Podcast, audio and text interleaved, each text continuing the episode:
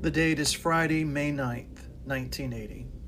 A freighter the size of two football fields, end to end, is attempting to navigate the rough seas of Tampa Bay that morning. On a clear, ordinary day, the task would be difficult, but the weather on May 9th made it increasingly more hazardous. The captain, John Lerro, must deal with fog, 60 mile per hour winds, and rain that makes visibility next to impossible. As Lerro approaches the two main piers of the Skyway Bridge, he discovers that the ship's radar has gone out. Lerro has to make a decision. If he turns back now towards the shipping channel, he could very likely collide with another ship. If he tries to stay put, he could lose control of the ship and have it flung at the bridge. Lerro selects a third option he aims the Summit Venture for the two piers of the Skyway Bridge. Lerro later testified, calling the maneuver shooting for the hole. The bow of the ship makes contact with the bridge pier 2S at 7:33 a.m.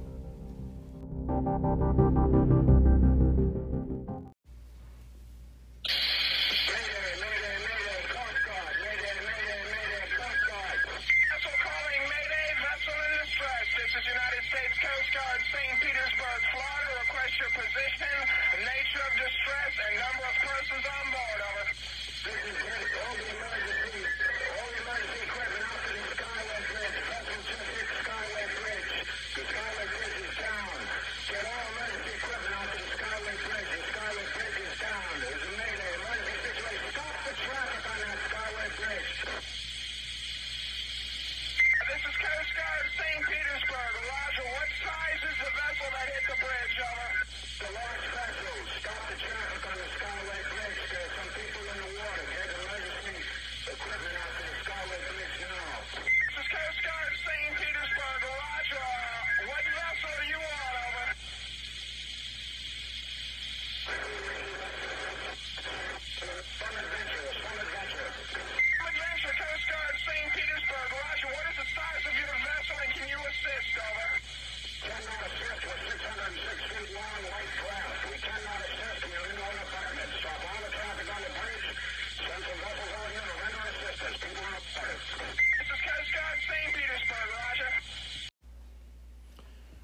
On September 6, 1954, the Sunshine Skyway Bridge was opened for public use.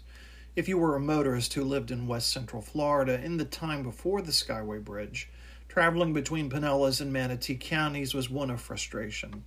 St. Petersburg, Florida was an isolated city on Florida's west coast. In order to travel to Bradenton or Sarasota, you would have to take the Beeline ferry, but the ferry only transported 1,000 cars each day. If you lived in Manatee County, your other option would be driving US 41 north to Hillsborough County and then going across the Gandy Bridge to St. Petersburg. When you get a chance, look at the route on a map. For several years, city leaders from both regions tried to figure out a way to connect. Ideas that had been thrown about included a tunnel or a building of a bridge across Tampa Bay. The bridge idea eventually won out. A revenue bond issue from the State Improvement Commission raised $22 million.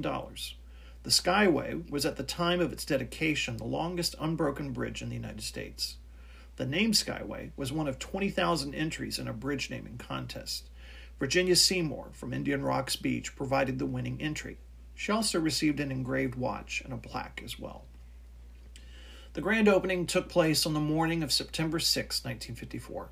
Shortly before 9:30 a.m., 500 cars began the first trip from Pinellas.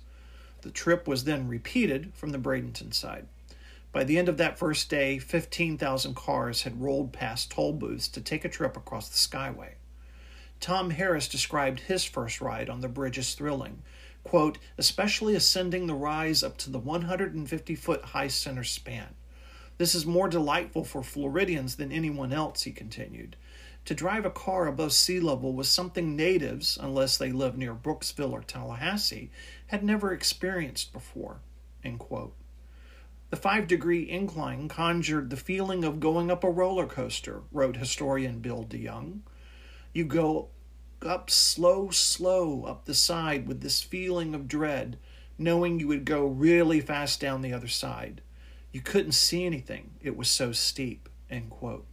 And to add to that feeling of dread, there were no lights on the original bridge. De DeYoung continued, That sense of, I'm really out here. I'm hurtling through the universe all alone, and I'm 150 feet over the water. Yeah, it was a little terrifying. At 7:33 a.m. on May 9, 1980, the bow of the Summit Venture struck Bridge Pier 2S. Sections of the pier began falling down, including parts of Interstate 275. It was in the middle of the Friday morning rush hour. Michael Curtin was behind the wheel of a Greyhound bus with 22 passengers. It was near the end of a journey that had begun in Chicago and was due to end with its arrival in Miami that afternoon. He had been with Greyhound for almost 12 years.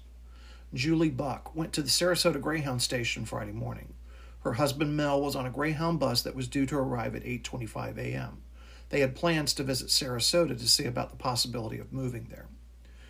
Wesley McIntyre was driving his pickup truck through the pouring rain that morning. It was raining very, very hard. I almost decided not to drive across the bridge, but I kept going. McIntyre was on his way to work in a meatpacking plant when the Summit Venture hit the bridge.